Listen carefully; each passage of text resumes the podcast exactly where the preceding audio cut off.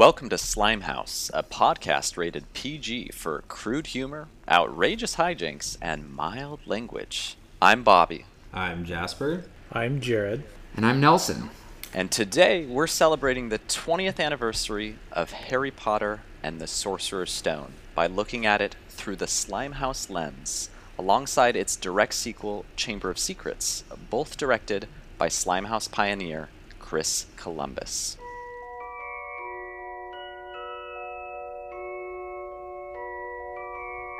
Did you ever make anything happen? Anything you couldn't explain? You're a wizard, Harry. I'm a what? Dear Mr. Potter, we are pleased to inform you that you have been accepted at Hogwarts School of Witchcraft and Wizardry. In a few moments, you will pass through these doors and join your classmates.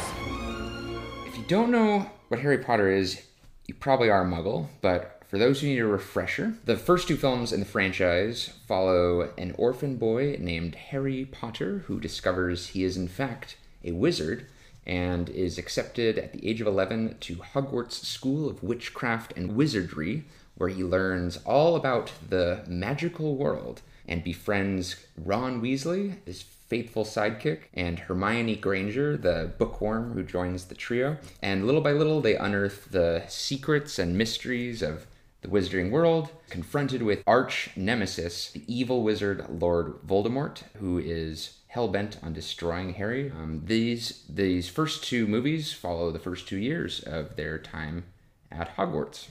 And these first two films were directed by, as Bobby mentioned, Chris Columbus, who we've identified as a true Slimehouse pioneer, especially with the first two Home Alone films. We identified early on as kind of, you know, the face that launched a thousand ships. But another movie that we've looked at for last year's 2020 roundup that he did was The Christmas Chronicles 2, which for my money is a very, very slimy film. I think it was number four or five on our final tally last year. But a couple other films he's done Mrs. Doubtfire, Adventures in Babysitting, the first Percy Jackson movie, all kind of fall adjacent to the Slimehouse world, among some of his other more adult fare that he's done. But he's also produced quite a bit through his production company, Christmas with the Cranks, which we've looked at. Jingle All the Way, which we will be looking at, the Night at the Museum franchise, Monkey Bone, and interestingly, not Slimehouse at all, but the director Robert Eggers, who is very popular right now, um, his first two films, The Witch and the Lighthouse. The movie was these first two were written by Stephen Kloves, who's not really a Slimehouse writer at all. His his his only other credits are more adult fare, The Fabulous Baker Boys and Wonder Boys, which were kind of Oscar Oscar favorites. He's written every film in the series but The Order of the Phoenix. Cinematography in these first two movies is actually two different DPs. Uh, the first one is Australian DP John Seale, an Oscar winner for The English Patient, but also worked a lot with George Miller, including Mad Max Fury Road, Peter Weir on movies like Dead Poet Society, but also had a couple other nominations for movies like Cold Mountain, Rain Man, The Perfect Storm.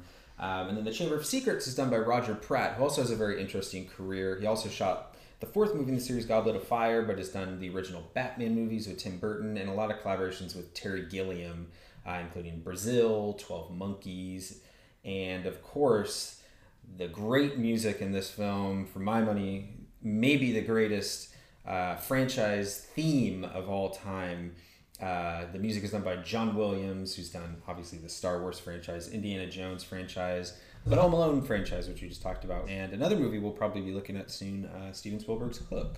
So, the cast of the Harry Potter series is a mix of then newcomers and some familiar faces. Main three leads were played by Daniel Radcliffe as Harry Potter, Rupert Grint as Ronald Weasley, and Emma Watson as Hermione Granger. And the supporting roles are a uh, long list of uh, prestige British actors, such as Richard Harris as Dumbledore. In his final roles, he played Dumbledore in the first two movies, but was replaced by Michael Gambon after his untimely passing. And Maggie Smith as Professor McGonagall, Alan Rickman as Professor Snape, Robbie Coltrane as Hagrid. And between these two movies, we also get appearances from Kenneth Branagh, John Cleese, John Hurt, Julie Waters, and Toby Jones.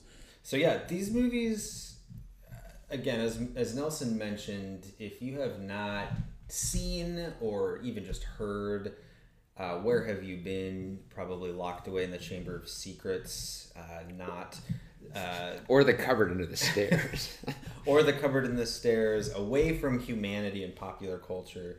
Uh, so, Bobby, as our esteemed guest on this show, and as, as a bibliophile yourself, what was your kind of intro to Harry Potter, to the books, and to the film franchise? And, and Well, I think I, like many of you, was relatively young when the first book came out. Um, I believe it was 1997 that the first book was released. Um, so my brother actually was two years older than me, and he and I um, both fell in love uh, after actually hearing about it, I believe, from some friends who had started reading the books since he was a bit older, he could uh, read the book on his own. But uh, at my age, actually, my mom started reading the books to me. Um, the first book and a half, I think, and then I started taking over. Uh, and it was a way for me to learn actually how to how to read um, because as the books progressed, you know, the diction was was relatively um, advanced. Um, so it was a great opportunity for me to read back to my mom. Um, and we still have some home videos, I think, actually, of me reading the uh, third and the fourth book to my family at dinner time. Um, so it was definitely part of the family, which was really cool. For the movies, I remember we used to go to Century 25, which is in the city of Orange, uh, Classic Theater. You guys could probably tell me. I don't recall going to a midnight showing uh, of the first film or two. I don't think it was quite as big of a deal maybe at the point and I was still pretty young. Maybe for the third film was was the first one that I would have done that for. So Um, well, we were pretty young, so I think they had the midnight showing, but I think it wasn't the first. I remember a few people saw Goblet of Fire at midnight. I think of 2005 as like the year the midnight showing became a huge thing. Like I remember Revenge of the Sith being like the first movie I, like people I knew went to go see that at midnight. yeah, I, I think from there it was obviously head over heels. We we had some friends I think who were in the camp of uh, dark magic territory where they weren't allowed to read it, and I remember being very baffled because you know so many of the morals uh, of Harry Potter were obviously things that um, were good and were, were things that my parents wanted to encourage, and my mom and dad loved uh, the books as well and loved uh, you know hearing about them from us as we went to eventually the midnight uh, purchasing of books. Huh. I will say, Bobby, you and I in college did go to the midnight uh, showing of the final film, Harry Potter and the Deathly Hallows, Part 2, uh, which I think was one of my first midnight screenings. Um, I was never a midnight screening guy growing up. It was a, it was an interesting experience. It just you know it felt like this is the end of you know a cultural era and in a in a big way because and on my side I was never like a massive Harry Potter fan. I read the first three and a half books. I stopped caring halfway through the through Goblet of Fire, um, but, I, but I saw all the movies, and I, I think for me it was just like I like these movies enough to where like this is enough for me. Like I enjoy this seeing this story on the screen more than the book. But I did actually see the first two on opening weekend, um, and I rewatched this movie on the exact day, 20 years after I saw uh, Sorcerer's Stone after school, which was pretty wild um, to like think, wow, 20 years ago, I you know, after a Friday in fourth grade, we went to Cinema Star and Mission Grove and Riverside, and shout out Michael Luther's grandma for buying us all tickets. And I think I'm kind of right in between you guys. I, it's interesting because I think the older sibling thing played a role in my life as well, in that my older sister was a year ahead of me in school, and and her first grade class actually read it in school. Like the teacher read it out loud, and and at that point it was a novelty. It was like, oh, this is this is like a a good book for kids or what have you. And I think slowly it suddenly morphed into a true cultural phenomenon. And I, I think in our lifetimes, it is the biggest kind of cultural phenomenon, I think, of, of the early millennium in terms of the books, the movies, later on, the theme park rides and all that stuff. But, but in that, you know, late 90s, early 2000s, I feel like there was just this phenomenon where everyone knew about Harry Potter. Everyone um, either read the books or saw the movies or you know played on the websites. I remember early doing stuff like that, and Pottermore. um, it was it was one of those things where I don't even consider myself a Harry Potter fan, diehard fan. I was. I, they, they were sort of pitted against Lord of the Rings sometimes, which is kind of too bad in, in the long run because you know they just should, they, they should exist in the same thing. But I was always more of a Lord of the Rings person. That being said, for someone who was quote not a fan, I still went to every opening night. We had like a group of friends who saw the first one together, and because they were they kind of mimicked the school years the books did, and the early movies were pretty quick in succession. Um, there was very much a sense of like next year we're doing it again, and so these first two movies, I know I saw them with the exact same group of friends just because of that clockwork. November 2001, November 2002. I remember my sister had a birthday party where she was seeing Harry Potter with all of her friends and then I was seeing it with all my friends, and we were at the same theater, like two big groups of kids at the same theater, you know, because this was just such a unifying event. These first two movies like unlock a different kind of set of memories for me than the later films. It's just kind of like revisiting this these first two movies is really interesting because I think there's been like more of an effort in recent years to kind of uh, reanalyze this film series as kind of like I've seen it compared to like Richard Linklater's movies or like the Seven Up series, where it's like this kind of like long term kind of like cinematic experiment over time. Like I've heard people say the Harry Potter series is like the original Boyhood, basically, and it's interesting to like watch these first two movies with that in mind. I like that you bring up that point about Boyhood or you know the Seven Up series, which I've not seen, because I, I one of the more sentimental moments I've had in a movie that was a rather unexpected kind of moment of sentimentality was in the first part of the Deathly Hallows. There's a scene where Hermione and Harry dance to a song by Nick Cave and the Bad Seeds called "Oh Children," and part of me was like, oh wow, like interesting like music choice, like I really appreciate this. But then as the scene just like progressed, I like genuinely got misty eyed and like choked up. And I'm again, as I mentioned, I'm not a huge Harry Potter fan, but there was something about it that was like I've literally grown up with these kids. I've never met them. It's a fictional story, but like I've aged out of this story and we're all moving on together in like a weird way. And i it, it, it sounds so hokey but for some reason that moment just like hit me and like i've grown up with these people i've never met before you know? And it would it would you know and i so i i've never heard that you know take on this series but it truly did kind of feel like that's what this series was doing. And i think kind of moving into the slimehouse side of it too like tonally these movies kind of developed with like the times as well. Like i think looking at these first two movies they are a little bit they're a lot more lighter they're a lot more kind of fun than the later movies and i think that that emotional maturity and kind of comedic maturity that developed over time also kind of um, is an interesting parallel to what we look at on this show and like the development of family films and children's films through this kind of slimehouse genre we've coined. Yeah, I think that when I think it's really interesting to pick these two movies for this podcast because when we think about Harry Potter now, we have the benefit of hindsight having seen all eight movies released. So Jasper, your memories of Harry Potter are much more associated with the later stuff that you know made the impression of like look how long this has been. But at the time, this was honestly an experiment in a lot of ways. There isn't a precedent for making eight movies very closely aligned with teenage cast who were going to grow up as the movies went on. And I think a good comparison is uh, one we covered previously, Lemony Snicket, where they they weren't able to keep it going, and I and part of it was it wasn't as successful as they intended it to, but also part of it was that the kids were hitting puberty and they, they just couldn't like keep up with the ages slash the books. But the the Harry Potter behemoth was so much bigger, and so these first two movies had a lot of work to do to lay this groundwork for something that now we know is a successful experiment.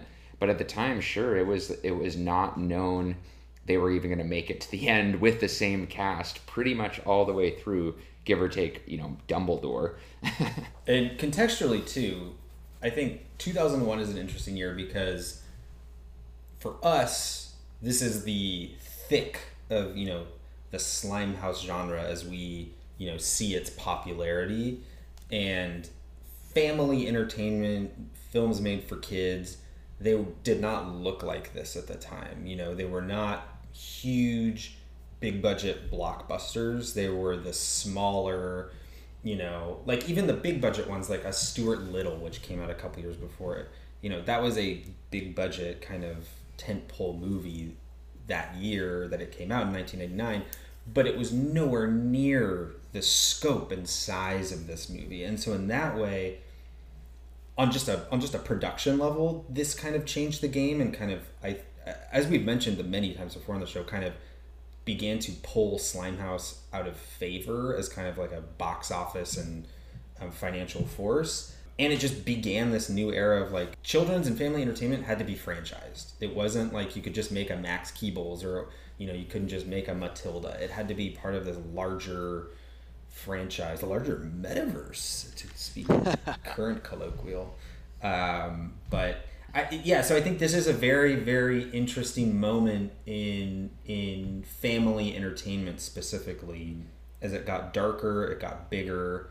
For that reason, I think these are these are very interesting movies to look at. There, we're just gonna start as this episode is getting released. We're gonna percolate a whole lot of 20th anniversary business. We're just one of many, but I saw an interesting piece from Chris Columbus where there was frustration over the length of the movie and if you're if you're approaching from the book's perspective, it's a really they go through the book so fast. That, and that was actually a complaint I've I've had across the series is that it feels like it's on 1.5 times speed because they're trying to get through so much material. But if you think about it from a Slimehouse lens or a family audience lens, this is a two and a half hour movie, which is way too long for most kids. But and and the studio is nervous about that but Chris Columbus said he knew he was doing it right when they did a test screening for kid audiences and the kids were sprinting to the bathroom and back because they didn't want to miss anything from the movie. And it was proof that they had the attention span for this movie and that it was going to be a hit for families, even though, yes, compared to all the other slimy movies of the era, it's, you know, an hour longer than most of them. Good afternoon, class. Welcome to your first flying lesson. Stick your right hand over the broom and say up. So, Bobby, you are one of our most uh, loyal listeners. I would love to hear you kick it off on kind of your perspective of, based on what you've heard on the show, how you see Harry Potter maybe fitting or not fitting into into the Slimehouse genre as you know we've kind of defined it up to this point it was really interesting actually going into this knowing that you know I was looking at it from a Slimehouse lens because uh, I think my preconception of the movies, having not seen them for about a year, we did a rewatch of all of the films a year ago or so, was that these first two films were very kind of silly and goofy. Um, and I think that was my memory of them in comparison to, as we mentioned earlier, the rest of the film series, which rapidly gets uh, darker and darker. Um, but going back to these first two, they're they're not quite as uh, goofy or maybe zany is the word to use as as I had recalled. Um, I mean, right from the get go, you have the opening scene, which is the opening scene in the book as well, of course, which I reread actually for the podcast, um, just to be able to to kind of compare and and contrast my thoughts uh, about how the book was adapted. But um, but they start off the same way, right? This nighttime scene of Harry having come from his parents just being murdered. Um, so it, it's a pretty dark opening, and um, you know, from a film perspective, it's the the texture of the film is quite um, subdued. It's it's pretty dark overall. Dumbledore literally is is getting rid of all the lanterns, of course, in the very famous scene.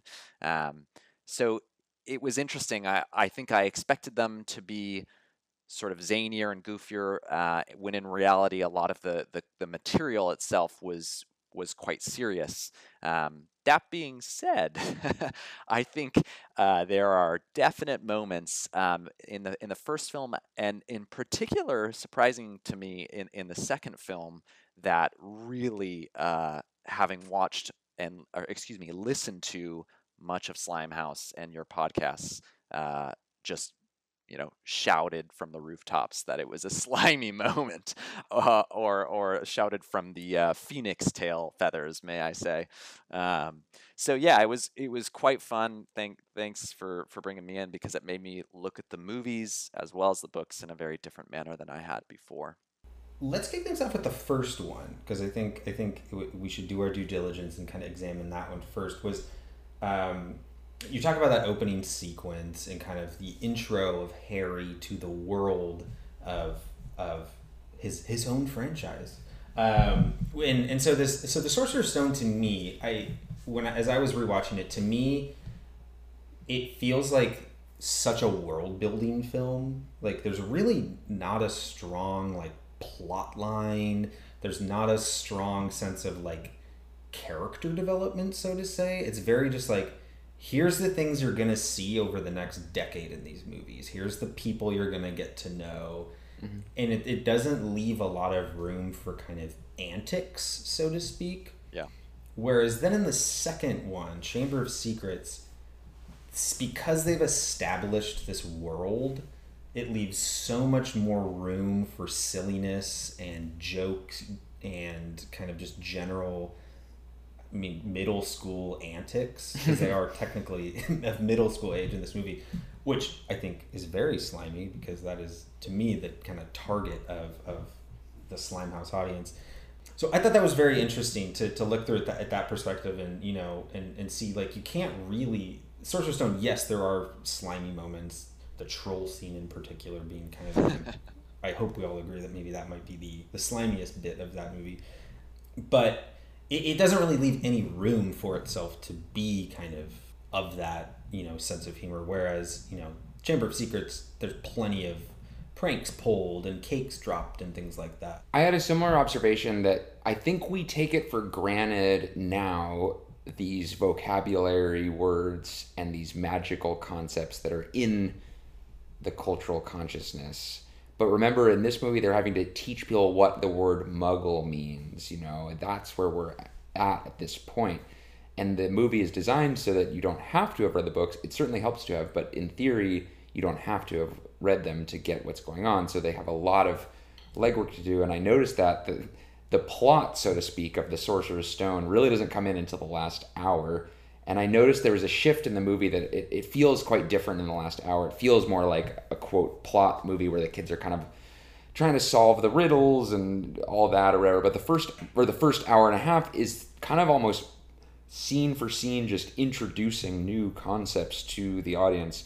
I always forget how quickly they're out of the Dursleys. The Dursleys to me feels like such a long and, and, and important part of the story, but it's like 14 minutes and they're done, you know, and it, which is wild, you know, in a two and a half hour movie because the Dursleys are so much fodder for the, you know, the humor, but also the like darkness of the orphanness, you know, in a very like Roald Dahl way, and and in terms of slimy stuff that shows up, I feel like the first one relies much more on the characters themselves to be kind of the Slimehouse element. And I think it's interesting that we're starting the foundation of this with the Slimehouse, you know, lens with Chris Columbus, who's, you know, I think the Warner Brothers would define it as like he's a family friendly filmmaker, and that's why he was so good as the shepherd to. He cast the movies, which was huge. Um, especially casting the kids that was really him and and remember he's the one who found Macaulay Culkin so you know they I think that is what brought him into this fold as you know the voice to start it off. Um, but I think it's so funny like only a movie franchise that started in 2001 would have a Slimehouse you know feel to its first two entries. I don't think you know the first of any other series really you know had that the fact that it's a PG franchise, which was kind of un- unprecedented. Yeah, I, I, do think a lot of the humor that comes in, especially the Sorcerer's Stone, is is jokes that are being played on or played by the kids. Speaking of the first fifteen minutes with you know the Dursleys, like when Dudley is you know sneaking off with Harry's birthday cake and chomping on it in the back corner, and Hagrid sees him and you know gives him a pigtail as punishment which was added, by the way. It's not in the books? It is in the books, but the reason is not because he's eating Harry's cake, actually. But he's still given a pigtail. He does get a pigtail, but uh, yeah, the the eating of the cake in response to uh, to getting the pigtail is is added for the film. Uh, he actually in the book he insults Dumbledore, and it's brought Hagrid to his peak point, and so finally Hagrid curses Dudley with the pigtail. Well, but wait, that's kind of the same thing as the movie because the Vernon says, "I'm not gonna have some old crackpot teach him magic tricks." And then, True, but they add this is like a, a nice moment. I was like, oh, they made it a little slimier than the book even was because they add the shot of him eating the cake, which was not explicitly stated in the book.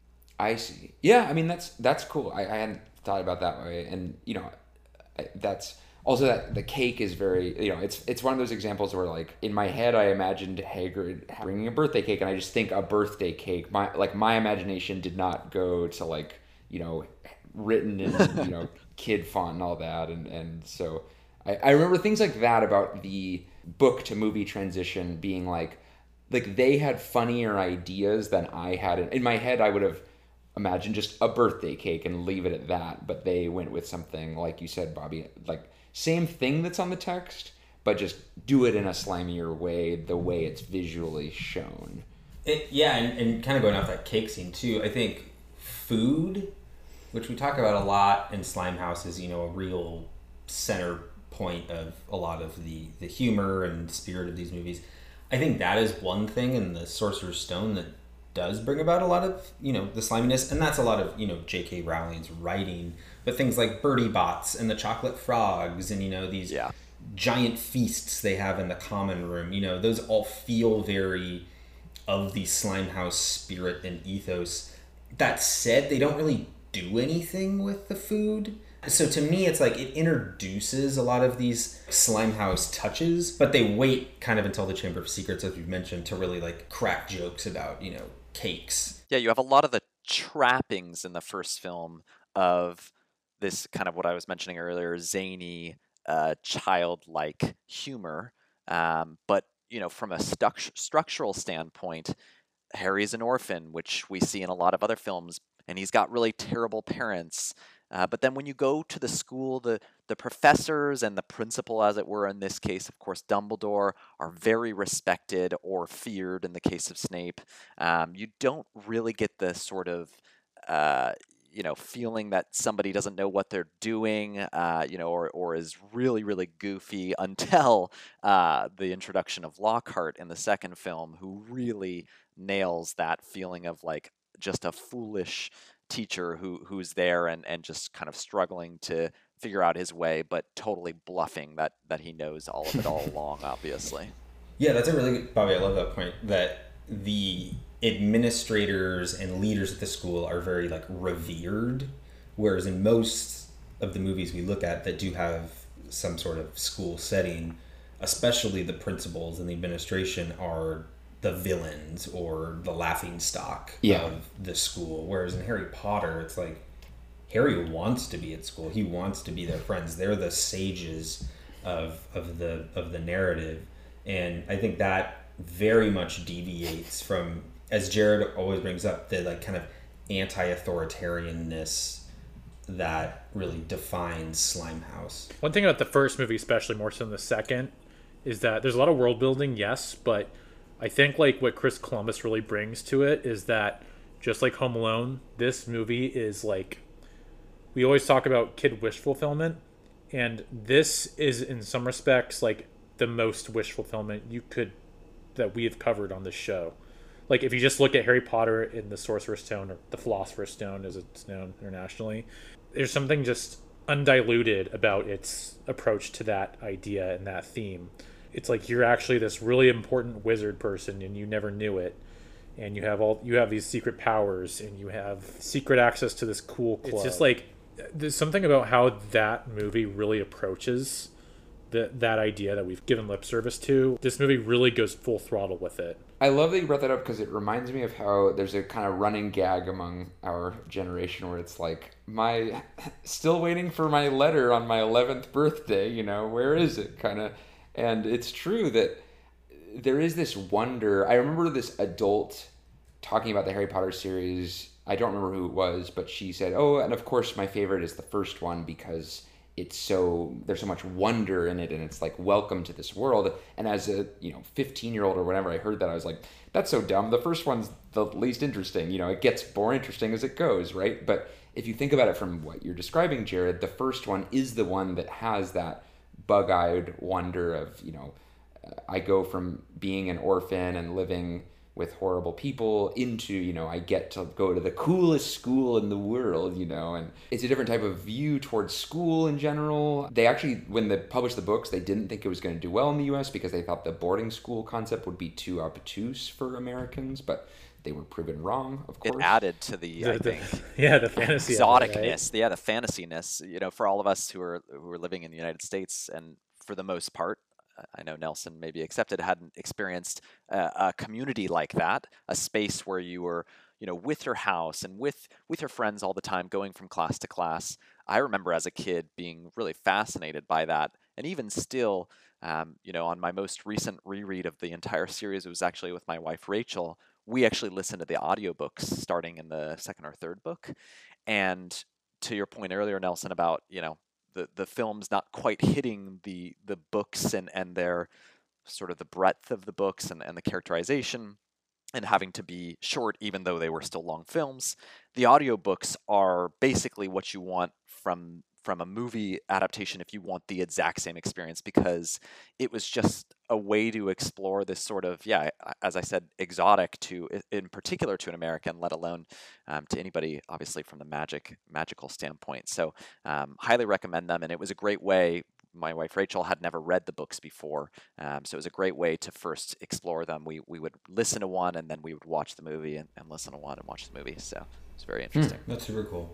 I, the school note is very interesting too because it gets me thinking about kind of what were Harry Potter's predecessors in books like the Chronicles of Narnia or even earlier, you know, Alice in Wonderland, where there are these, you know, young kids or young adults kind of entering these fantasy worlds, but through a very kind of mystical and magical way that is very kind of almost abstract and dreamlike, where Harry Potter made it feel very tangible. Like there's a school for wizards. Like that is a something that a kid who is just going to school can relate to, mm-hmm. and that does feel going back to Jared's point about like the ultimate wish fulfillment. Oh, I would love to not be at my current school and just go to a cool school where I could be a wizard. and take You know. classes like defense against the dark Yeah, arts, exactly. her- Yeah, yeah. herbology, and you know, um, yeah. There's a moment in the first one that I sort of latched onto on this rewatch where that felt to me like a, a Slimehouse moment, kind of an anomaly to the series, but in the moment reminded me of some Slimehouse things. And it's right when the children arrive off the train. First of all, Harry Potter is was all born on a train. J.K. Rowling was on a train when she had the idea. It all came at once. Um, so they get off the train and they're going up the stairway, and Professor McGonagall, who's maybe the closest to like the stern authority figure. I mean, yes, Snape is kind of the the villain at times, but I think McGonagall feels like the one who's gonna like you know wrap your knuckles a little bit. Um, and she's looking down at them, and then suddenly uh, Trevor the frog escapes, and Neville Longbottom is a good name to bring up at this time. Is like Trevor, and he runs out to the front and kind of like is on his knees, and then looks up, and there's McGonagall in the kind of kid's eye view, not distorted lens. That would be, I'm sure, that was vetoed for this the gravitas of the series, but it still has that angle perspective of like McGonagall being like, you know, get your shit together, Neville, you know, and what's wrong? And, you know, he's a little like intimidated because it's this new school and they're, you know, they're frosh at this school. And, um, and that to me felt like a moment that was like, yeah, that's kind of the closest it comes to that, that authority, that intimidating authority and being, you know, essentially freshman attitude, even though obviously they're freshmen, you know what I mean? First years and all that. And, um, moments of that. I do think there is, aside from the teachers who, you know, for the most part are pretty respected, I do think there's a fun kind of fear of parents in these movies, though, too. I mean, with Harry, it's his aunt and uncle. Ron, I think, loves his parents, you know, gets along with his parents, especially his father, but there's still a sense of like, they are my parents, especially, you know, in the Chamber of Secrets during the kind of famous howler sequence, a literal angry letter that yells at him in his mom's voice. Look, everyone. Weasley's got himself a howler. Go on, Ron. I ignored one from my gran once. It was horrible. Ronald Weasley! How dare you steal that car? I am absolutely disgusted! Your father's now facing an inquiry at work, and it's entirely your fault! If you put another toe out of line, we'll bring you straight home! Oh, and Ginny, dear, congratulations on making Gryffindor. Your father and I are so proud. One of the most interesting things to think about when watching these movies in the Slimehouse lens is like, what if this was from the point of view of another person in the classroom? Like, if you had this movie from Neville Longbottom's point of view, like he just very much seems like a character you went to school with as an American. He has that there's something like almost American about him to me. You know, we talk about Slime House like this is this very like Americana kind of product, and like this movie doesn't really feel like Gunchouse to me, which is like a terminology we use for like British feeling slime house movies, like Lemony Snicket and things like that. But I'm saying two things here. One is that like you would have like a more slam Slimehouse movie if it was from a point of view of like not an angsty orphan character, but also like I know you guys talked a little bit about the suburbs and the the Dursleys, and like that's we Jasper has a term for what that would be if this were an American film, which is mutant Americana, but you're getting a view of like, like Surrey or like a London suburb, and is that like mutant Britannica? They do remind me though. If you look at a movie Matilda, we we recently relooked at like. The Dursleys remind me so much of you know DeVito and Rhea Perlman's Yeah. parents you know It's a in that analogy. movie where y- you know they're these it's this caricature image of the nuclear family being dysfunctional and kind of silly you know whereas the the functional world is outside of the house is outside of the family you know that is a very slimy sensibility and they ham it up too. I mean, bravo to the actor and actress who play the the, the Dursleys because I I think it was already they're already slimy characters. Having just read the book, I mean, they're ridiculous in the book, but then to have that representation on screen, they did such an incredible job and really brought them to life, as as most of the actors and actresses did, of course.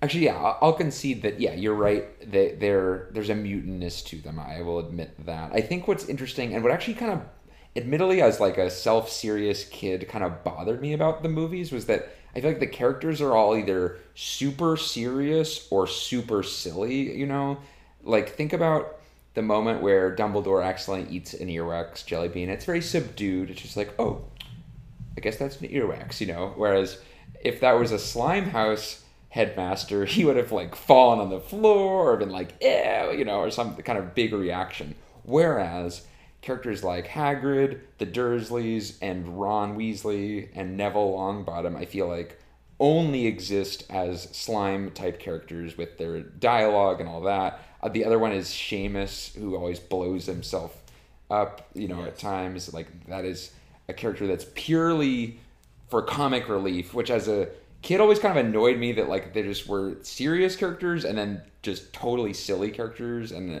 rather than characters who kind of like nuanced a little. And bit. they added to that actually, Nelson Seamus in the books does not blow himself up at any point uh, from from my recent reading.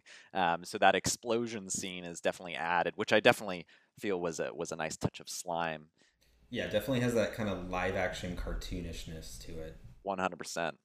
Jasper, you were just talking earlier, and, and Jared as, as well, a little bit about something you guys talk a lot about on the podcast, which is this um, framing a story from a child's perspective versus framing it from maybe just a, a family or an every person movie. And I think the first film, as well as the second film, but especially the first film for me, uh, felt a little less slimy because of the way it's framed, especially having come from reading the book right before then, where it's told mostly from Harry's perspective.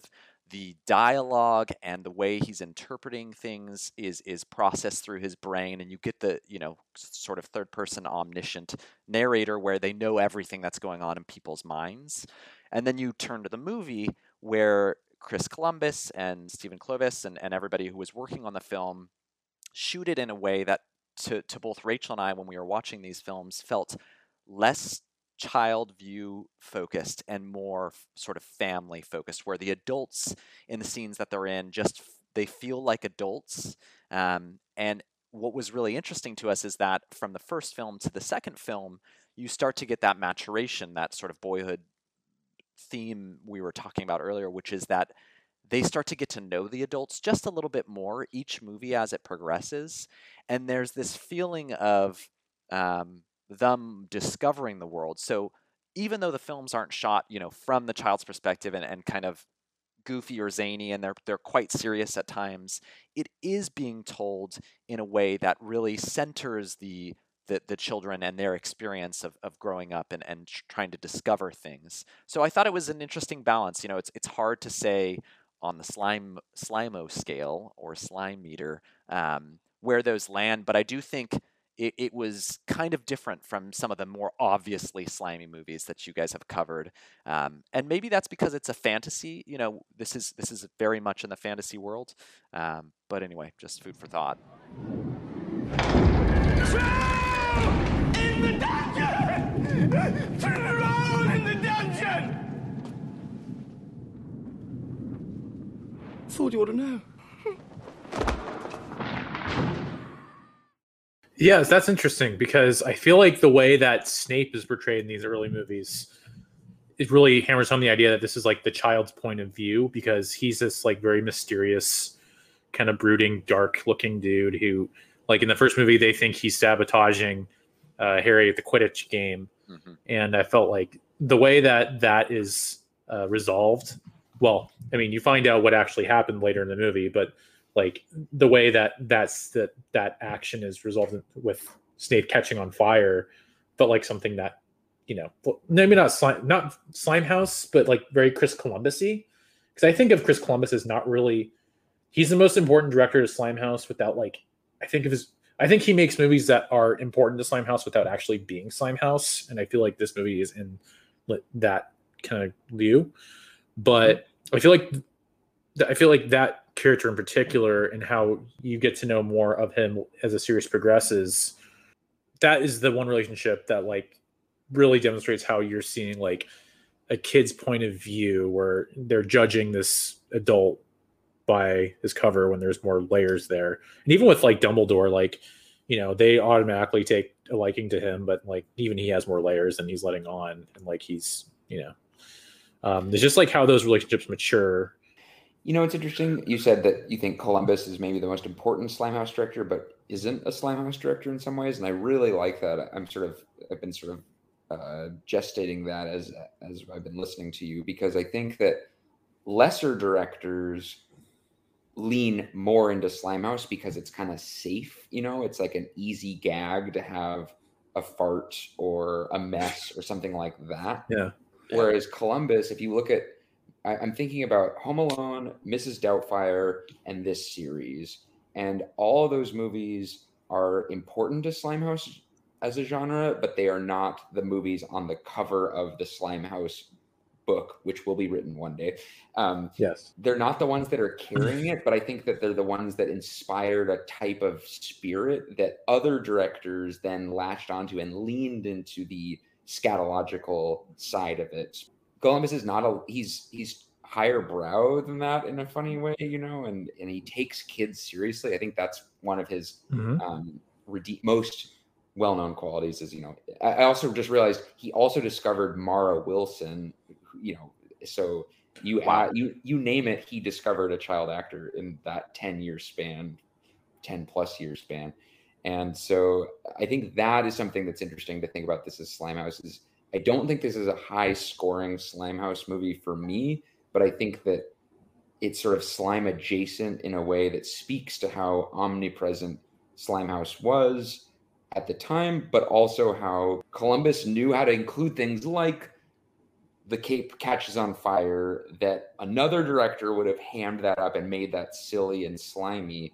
But for him, it's still a Slimehouse set piece, but it's not done in a hammy way.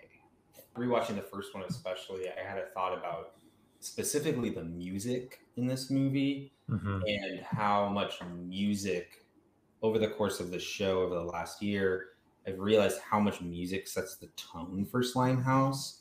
John Williams' score in this is amazing. It's, as I mentioned, one of my favorite scores of all time. Hedwig's theme, which is the kind of, you know, theme that everyone knows and can whistle. Like, I think it might be the best movie theme ever. But there's something so regal and mysterious and kind of like grounded about it.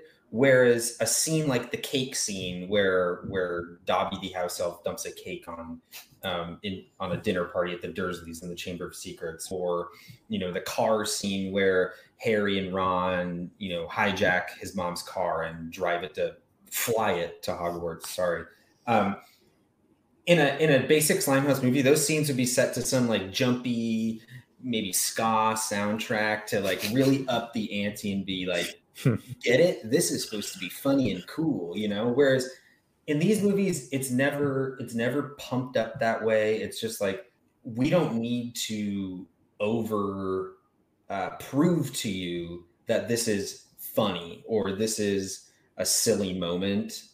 It's just like you understand that oh yeah a cake being dropped on somebody is funny. Like that's not the point of this scene. The music is is is really telling in this. It's not trying to push a feeling on you. It's just it's there. And i think you know williams is is a master of his, of his craft but i think in a lot of Slimehouse movies the music is really used to like hammer over the head what you're supposed to feel and which is why I think as a young movie watcher, the goofiness of it almost took me out of it. I remember like going to see Chamber of Secrets and Ron Weasley goes, "Why did it have to be follow the spiders? Why couldn't it be follow the butterflies?"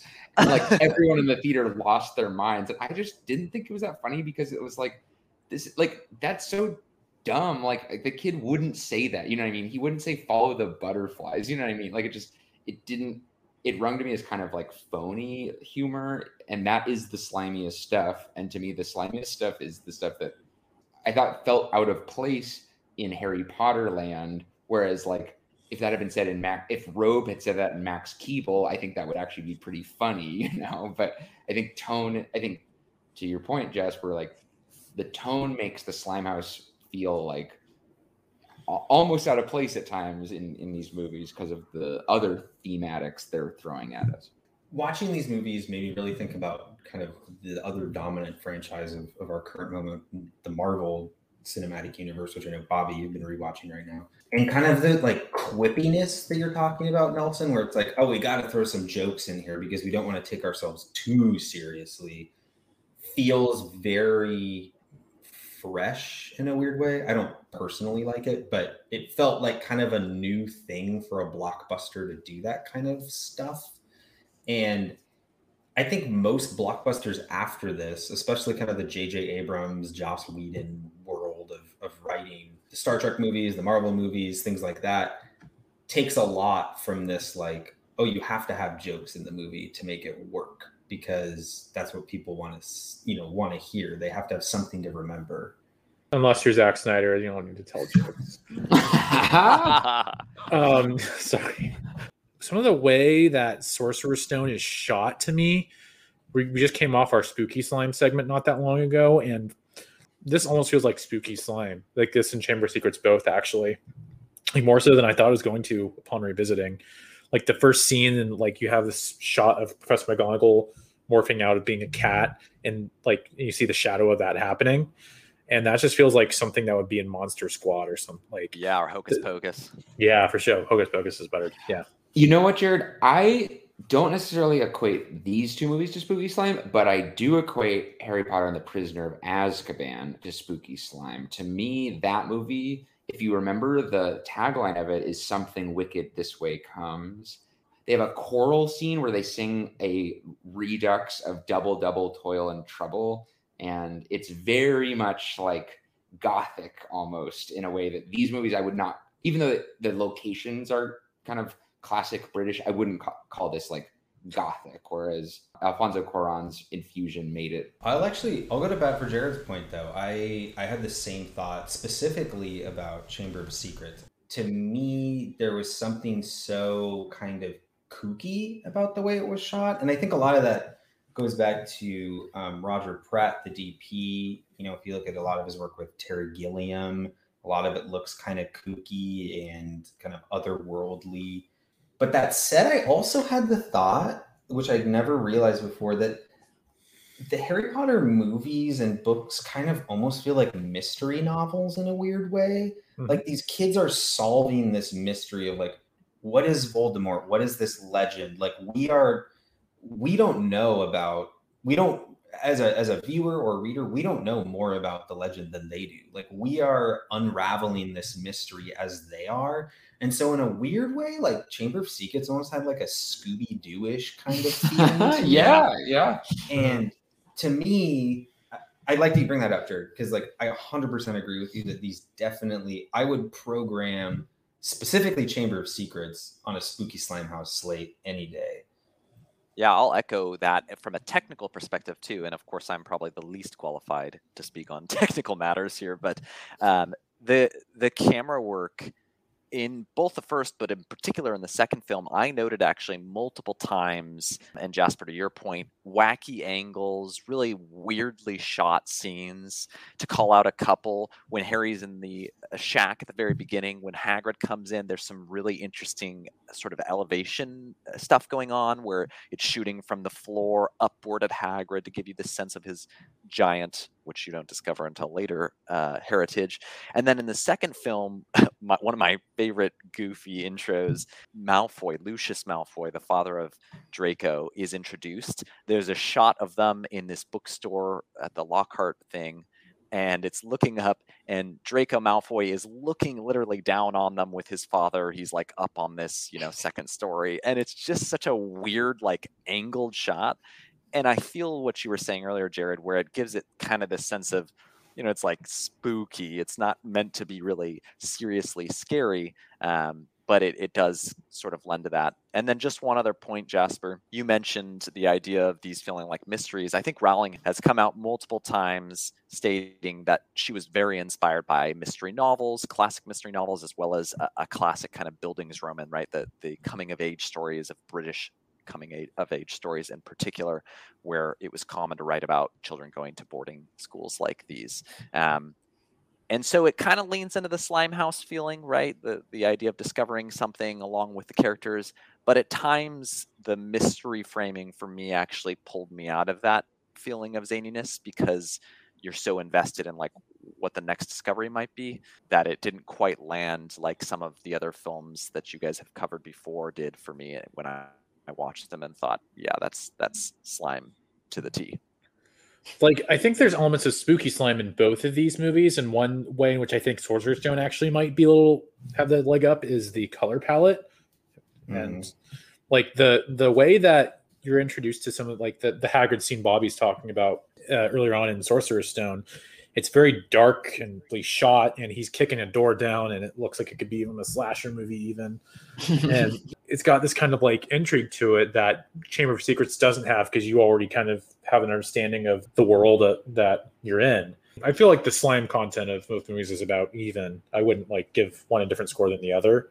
We were we were talking a little before we recorded just about how we all kind of know these movies inside and out, and uh, you know, in a way that like felt like I was pretty well prepared for what I was rewatching. But one thing that came at me from left field that I did not expect to read as Slimehouse, but did read as Slimehouse to me is the way Quidditch is depicted in these movies as an extreme sport. Yeah. And like you watch the first movie's Quidditch match and the moves they have remind me of like snowboard videos and like Tony Hawk stuff and I think Uh, that's something that the book obviously couldn't do. Like the, the book just talks about games in very obtuse ways. I think that's one of the you know the areas that was always the most confusing whereas the movie does a really good job of a introducing the rules of quidditch. I, I always liked that scene and the way they do that. But then the game itself the slytherin beater guy with his buck teeth and like the way that they're scoring points. There's one point where they the gal flips her broom to the side and whacks the ball with the back of her broom, which Yes. feels like a sick move, like bonus points in Tony Hawk Pro Skater. you know, like that to me, I was like, wow, it's amazing how extreme sports that you would never like put that in a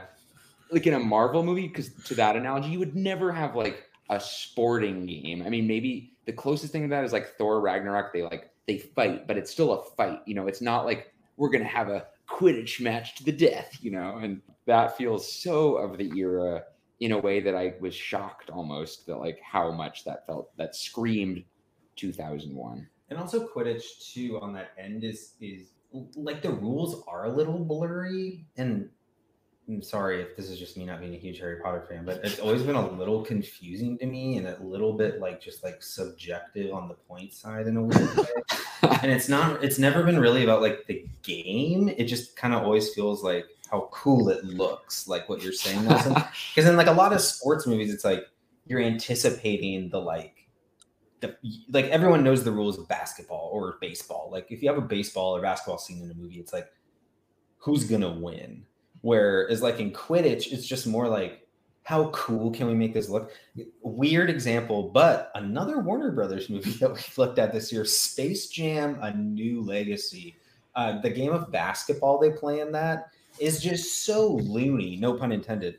Uh, like, it's just like the, all it is is just like stupid moves and like random kind of points that you don't understand, but it looks cool. And like kids are just like, oh, sick. Look at LeBron doing that backwards dunk. And like, look at Anthony Davis creating a weird stool in the middle of thin air because it's a video game, you know, like, and that to me is how Quidditch feels in all the Harry Potter movies. It's like nobody cares about how it's scored, nobody cares about the rules. It's just like, fun to watch these people fly around on broomsticks. Very rudimentary CGI. oh, man. I do have to say though, Jasper, speaking of the CGI, a lot of the CGI holds up very well. I was I was quite impressed. I know it's obviously the like top of the top, you know, in, in the industry that was doing this. Um, but I think Chris Columbus's uh, uh, emphasis on practical effects mixed with uh, not only um, CGI but also other effects that they were working on uh, was just did a lot to, to make the films feel a little more timeless. Um, and I'm sure he did that partially for the child actors, but also partially that because that's what he preferred. Um, but I, just so many moments, you know, I, Jasper made fun of me in my Letterboxd review for noting the bathroom set design, but it really pulls you into the film. This idea that the the you know sinks literally move open when they're coming to the end of the Chamber of Secrets and they're discovering the chamber for the first time. And on the slime scale, as I mentioned earlier, that to me feels pretty slimy to have lots of practical effects. They built the entire chamber. It was the biggest set they had for the Oh, films. yeah. And it looked incredible. It just allowed them to do really cool stuff um, throughout both both the first two films, which I think kind of waned a little bit as the movies went on. The cham- set piece at the end of Chamber reminds me so much of the Indiana Jones Disneyland ride. Mm-hmm. Um, different color palette for sure, but like the, the sculptures look very similar. Um, yeah. Even I- even the the finale to Sorcerer's Stone, where they're kind of like entering the different rooms to keep going deeper into the Oh, yeah, yeah. thing. It feel those that to me feels very theme park. I love the um the look of the chess board, and I love that big chess board. It's so cool. The game itself is not very uh, chess interesting, but the uh, the okay, Grandmaster. the, the look the look of it and the uh, is really cool and um, That is an interesting point to bring up because Bobby's talking about the practical effects. With chess in the first movie, you get like you get the you're introduced to chess as like the CGI board or like knights. What is it called? Wizard's chess. Just wizard chess. yeah. Wizard's chess. You see it first on like a regular chess size chessboard, and it's like CGI pieces. Then you have the finale you're talking about, where it's actually giant, gargantuan practical effects. And like one thing I want to talk about with these two movies is that the the CGI is very early 2000s, especially in the original when you're the scenes of Quidditch and Neville Longbottom accidentally flying. That CGI is just it has that very blurry PS2 looking aesthetic going for it, and that almost registered as slimy to me. Yeah, there's a there's a weird like rubbery feeling. To Oh, yeah. in Yeah, oh, yeah, these yeah. I mean, literally, Harry's arm turns to rubber in Chamber of Secrets, which I think is a very fun little sequence. But yeah, in this movie, I uh, when the CGI came on, and again, as Bobby said, a lot of the CGI does hold up very well. But the CGI that doesn't necessarily hold up very well is the kind of CGI I think of when I think of Slimehouse, where it's like a little too smooth, a little too rubbery, a little too kind of blurry and all over the place. Thinking back, this was one of the first movies I think I like noticed like that kind of style of CGI, especially in the scene where Neville Longbottom the broom takes him up into the sky too early.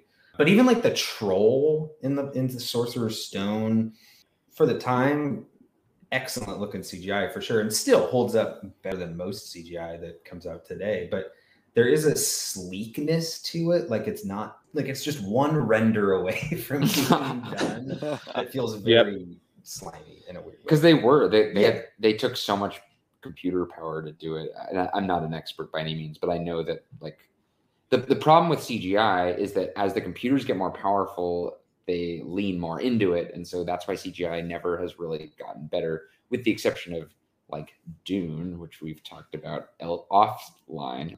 But in general, CGI this was an era that was really good for it because they it was really expensive to do and it was also really difficult to do. So they really only did it when they had to and whenever they could they did practicals.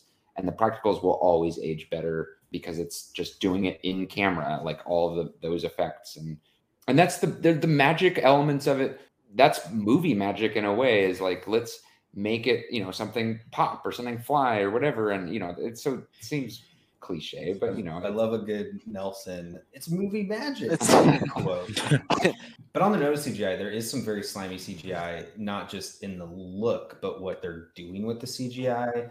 One particular scene in the Chamber of Secrets where Harry and Ron have stolen the car because they missed the Hogwarts Express and they're following the train tracks, and then they quickly realize that the Hogwarts Express is about to run them over. There's a very distinct shot of head Hedwig who's Harry Owl's eyes like bugging out like CGI CGI's style that we talk about a lot with like dog reaction shots and stuff like that. And I was like, ooh, that's like that is a Slimehouse shot if ever I've seen one.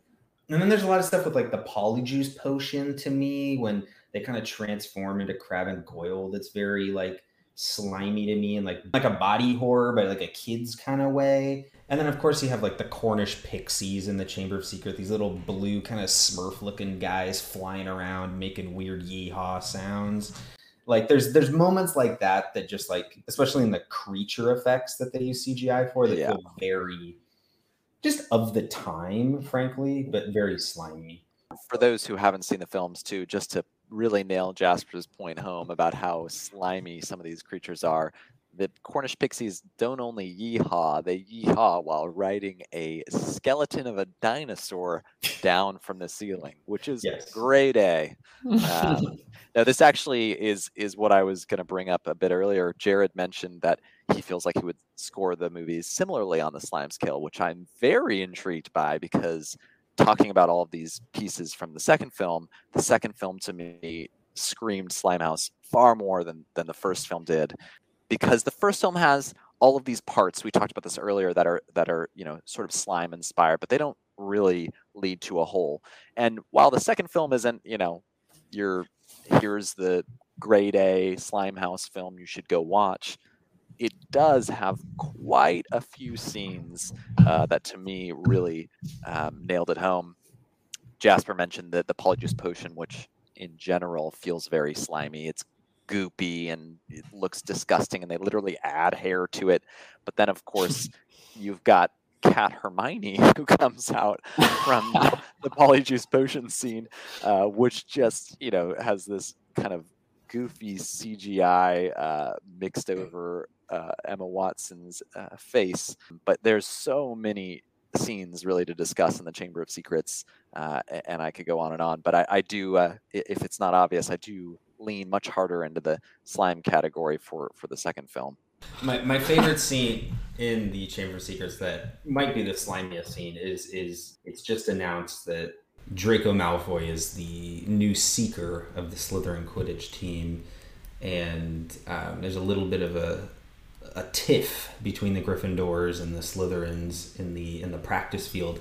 So Ron Weasley decides to cast a spell on Draco Malfoy that is just eat slugs, but his wand, as they've established in the movie, is broken. So he accidentally casts the spell on himself. So for the next fifteen minutes, he's just throwing up slugs. like, and to me, that is just very like classic gross out, classic bodily humor, like very you know gastronomical humor that we see all the time. And another one, this is a very minor detail that I laughed out loud at. Again, this this this car hijacking bit. Once Ron and Harry finally get to Hogwarts, the car gets destroyed by this Whomping Willow that they that they land the car in. But then in retribution, this magical car spits out all their luggage. And there's a tiny little blinkety miss it sound, or I guess not blinkety miss it, but cover your ears and miss it sound effect where the car just farts and all the luggage flies out. It's like just a little toot, but it's like one of those things that you're like, this is so of its era. It's like, out the trunk too. yeah, out the trunk, yes. And it's just so it there that I was like, all right, Slimehouse City right there. I, I wanted to give a shout out to some of Hagrid's stuff in this that felt slimy to me. Mainly his dog Fang, just that hmm. wrinkly, big mastiff looking boy. He's that's a slimy dog. And then also his insult, or not an insult, but his catchphrase "codswallop." It's this very like kind of out there, kind of gungy term uh, because they I'm guessing in UK you get a higher whatever the MPAA rating system is in the UK. If you say bollocks, it's probably a gen- considered a genuine curse word, so you gotta say codswallop True. instead. Yeah, that's bullshit in in UK speak, but yeah, yeah. Yeah, I like the Codswallop note, Jared, because there are a lot of great insults in both of these movies and throughout the entire franchise. A good insult is automatically gets you a, a couple Slimehouse points on the slime scale. Many silly insults to be had in this entire franchise. we were chatting a little bit uh, about a previous episode that you guys just recently did. Cabin Boy was the uh, title of the film, I believe. And who would have guessed that you would have seen a new trope beginning, which is floating cupcakes, I believe. Uh, Hey! in both of these films, which uh, very slimy scene where uh, they're trying to get Crabbe and Goyle, of course, to eat these uh, you know sleep laden cupcakes uh, they've they've been poisoned or whatever and and they're just they just float in front of these characters faces and so you've got multiple floating pastries Yes. maybe that's maybe that's the trope Yes, and- and the cake scene, of course, which speaks for itself. So love the food. I love the insults. And one other thing that to me just feels so of the era that's could not avoid mentioning is Harry does not just fly on any old broomstick. He flies on a Nimbus 2000. oh and then Draco gets Nimbus 2001. He in one Chamber of. Secret. Oh Ah. yeah, yeah, of course. And so it's this. I mean, I one of my favorite things to come out of the Slimehouse podcast is that we refer to the Jim Carrey Grinch as Grinch 2000, and that will never get old for me. But like, you know, it was an era where you'd have a movie called Pokemon the Movie 2000, and like Yep. there was so much emphasis on that. It was just such a uh, marketing and holy moly, the the future is here, you know, and something about that, and just the fact that that was so prominently featured in here i- is just icing on the cake. it's so true But nelson does that cake get transported by a house elf on top of your uncle and aunt's house guests' heads? Mm, I think so. Uh, It's all it's all troll bogies.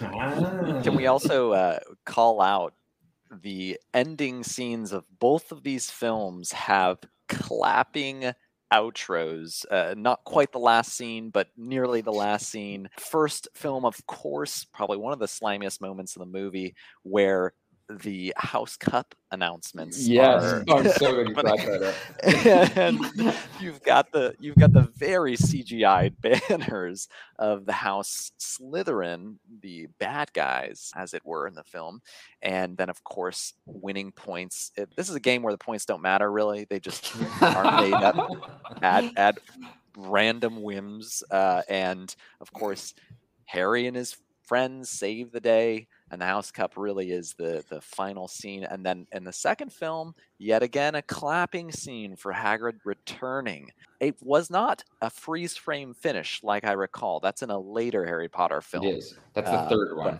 yes third one. uh, That was freeze nice. frame all of finish. these films they do have some really delightful slime finishes I, I will. I want to say something about the ending to Sorcerer's Stone, which is like throughout the movie you're getting this like competition between Gryffindor and Slytherin about like who can score the most points for their classroom, And the, when we were talking about our personal histories with Harry Potter, I mentioned I went to a certain school when the first two movies came out, and in the classroom there, they would have each row of tables in the classroom, and the people sitting in those rows were like a, one team, and they were competing for who would get the most points for best behavior by like being earliest or whatever. But I was just reminded of that so much by the first film and like i don't know if you guys ever had that where it was like oh yes oh, yes. Yeah, I think into- it- within classroom competitions by I think- arbitrary seat assignment I think that this inspired a few different schools to do some kind of point system. Um,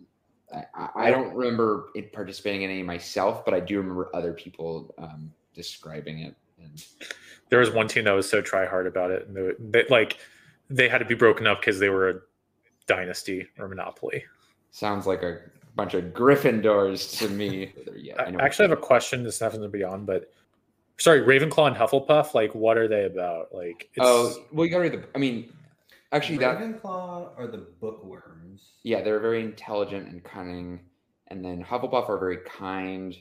I mean, Bobby's the pro here, uh, but okay. you know, Hufflepuff is the Let's just say this. On this call, I think we have each house.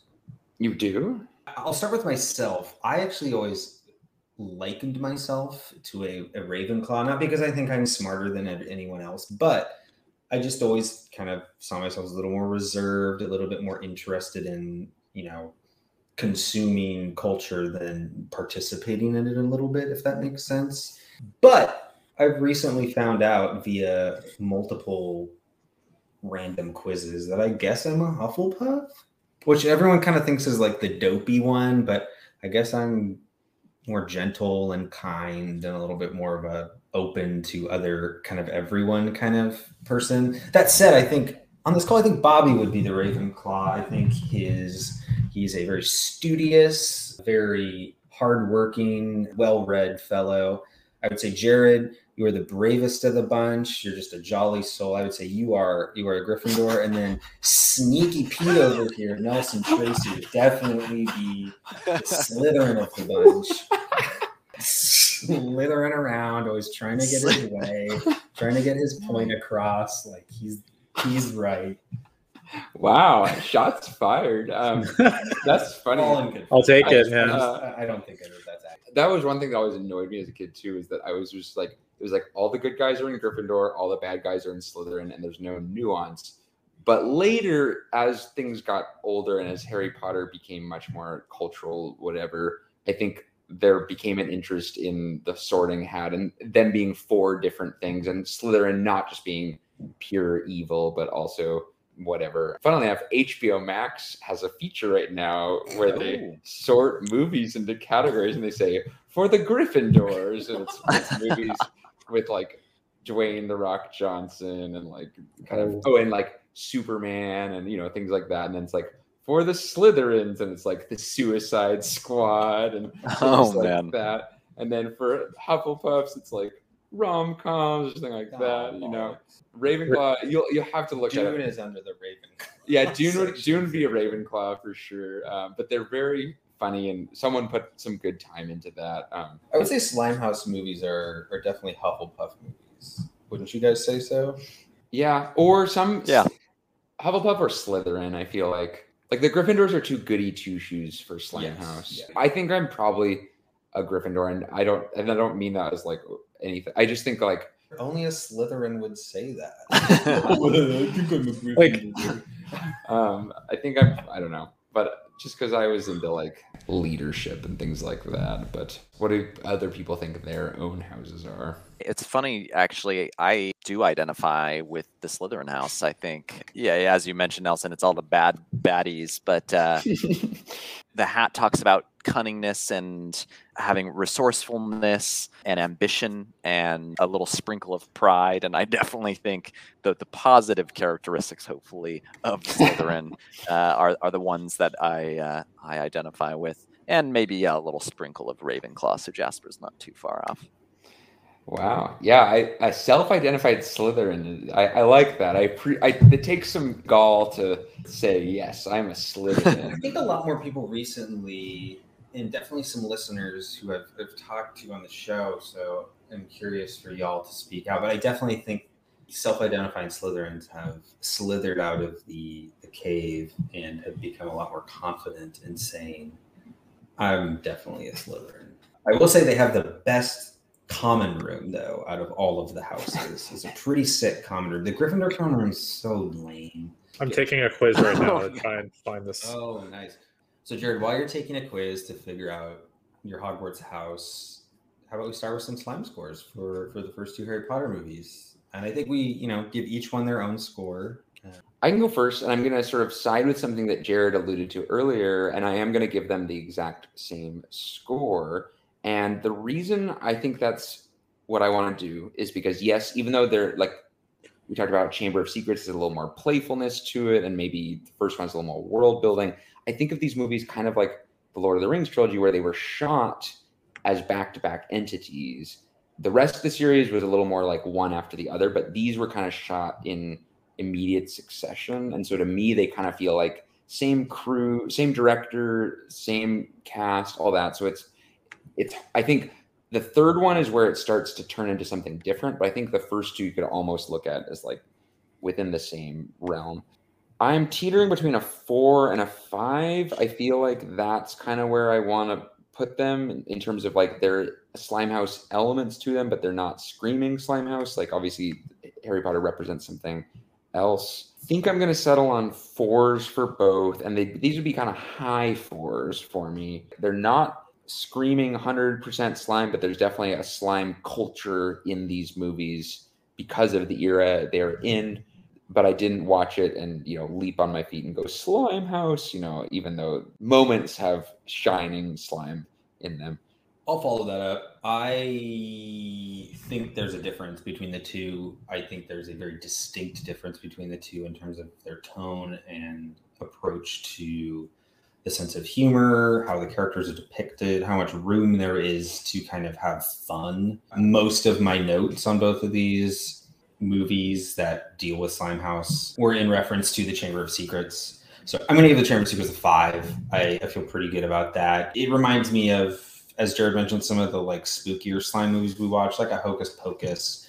Um, some of the antics of a movie like Monster Squad, which is a suburban set movie that feels much more Slimehouse, but there's there's that feeling of of kids running the show whereas in sorcerer's stone which i'll probably give i'm teetering between a two and a three.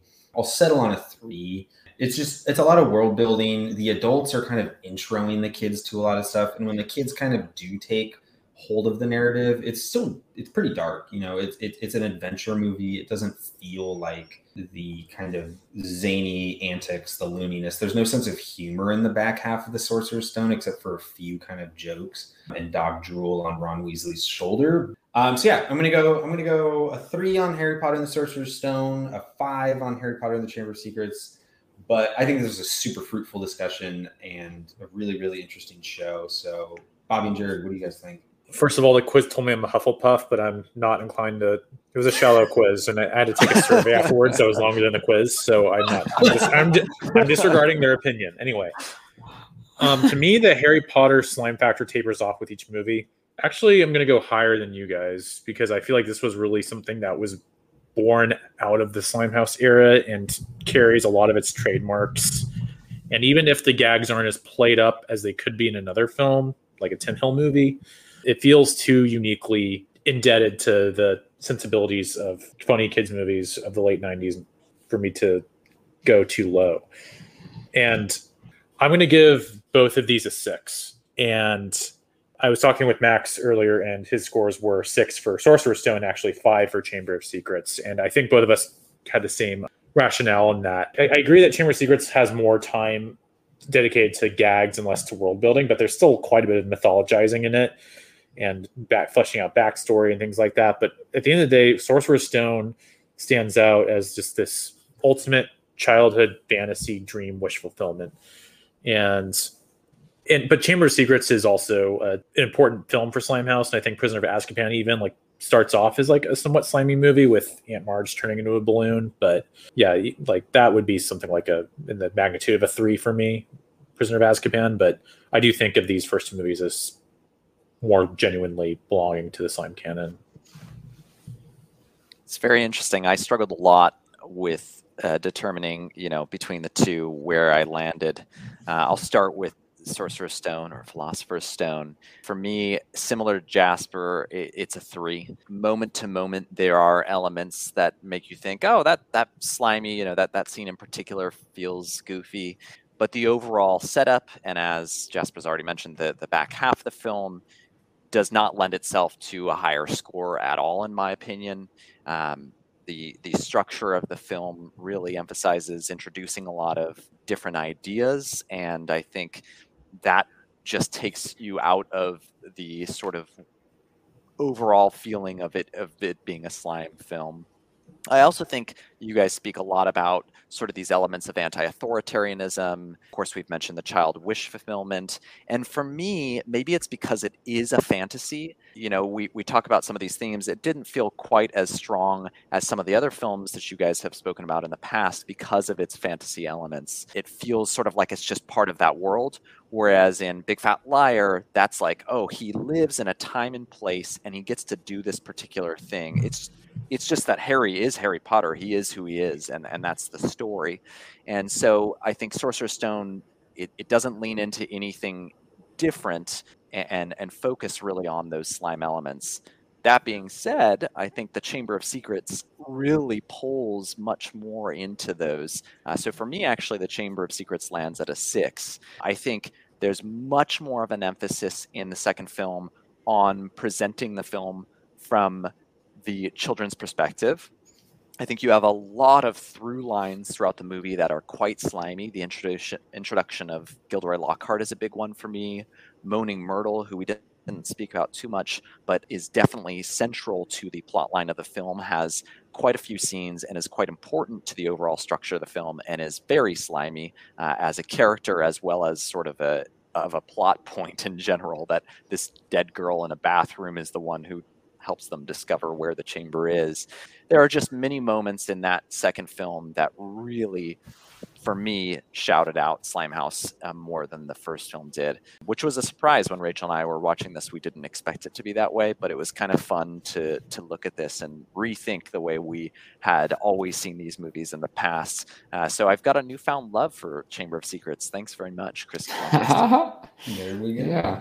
Unfortunately, Max couldn't be here. He's a little under the weather. Uh, but the one thing that was really interesting is when we first discovered the Slimehouse list this was always the one that kind of presented a question from people. They're like, "Oh, Chamber of Secrets, really? Why is that on the list?" When you look at you know the, a bunch of movie posters, the Slimehouse ones are a little more like self-presenting of their Slimehouse, whereas I think Chamber of Secrets and so- Sorcerer's Stone are much more like of the era where this was this was the main you know cultural way. This is one of the harder movies to rate, or both of these movies jointly. Because in some ways we talked about Shrek as being sort of a nail in the coffin for Slimehouse this same year for very different reasons.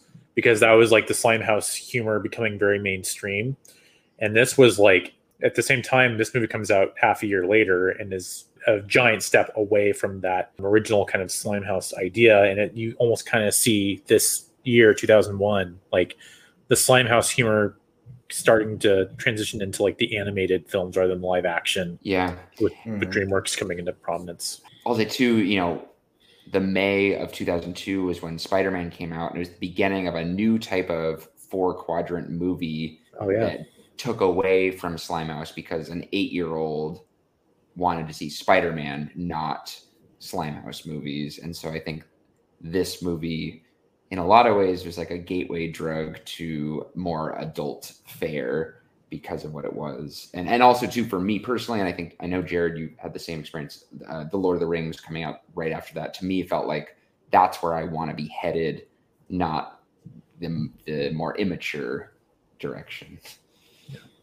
well uh, and on that note bobby thank you so much for joining us. Longtime fan. Yeah. First time guest hope to have Thanks you for on having for me. Some, for some more films. And, Um, and for our listeners, Bobby has been very influential on the show and given us great like ideas for improving the show. Like our slime study last season was his idea, so we really appreciate all Oh, we his do another one of those insight. next season. To which I was gonna, yeah, the, the slime maybe study we'll could be have very Bobby on. interesting. with Harry Potter, a, a slime study uh, could be a very interesting way to suss out family films versus Slimehouse films. You know, it's it's got a lot of those distinguishing traits. So it'd be interesting to just do that retrospective, maybe at uh, at some point in the far future. Yeah, Bobby, we always appreciate hearing from you and Rachel, who I know enjoy listening to it, um, as well as Huxley, who particularly enjoyed our Matilda episode, it turned out. Yes. Uh, thanks for being a great listener and now a, Yeah, a great we- contributor. We've got to just have a pets episode. Huxley, Bobby's dog, Jared the pup, my cat, Max's cats. Nelson doesn't like animals, so he doesn't have to have a pet on the show. yeah, I'm Uh, just joking. It's a running joke. It's a running. Well, I, I've got an idea. Why don't you guys bring all those animals and cover cats and dogs? Ah, season four, perhaps. Sounds like a Yeah. plan. It'll be a slim house. So, all right. Thanks All right. again, guys. Thanks and again, Bobby. Thanks again, everyone. And uh, As Bobby, always, do you want to do the honors? And uh, as always, everybody, Stay slimy. Slimehouse, a podcast created by Jared Anderson, Jasper Birnbaum, Max Morris, and H. Nelson Tracy. If you like this episode, you can find more fun on slimehousepod.com. Our website is created by Brian Hume of Valencia Creative Company. Our theme music composed by Greta Russell. Support this podcast at anchor.fm slash slimehousepod or by following us on social media at slimehousepod on all platforms.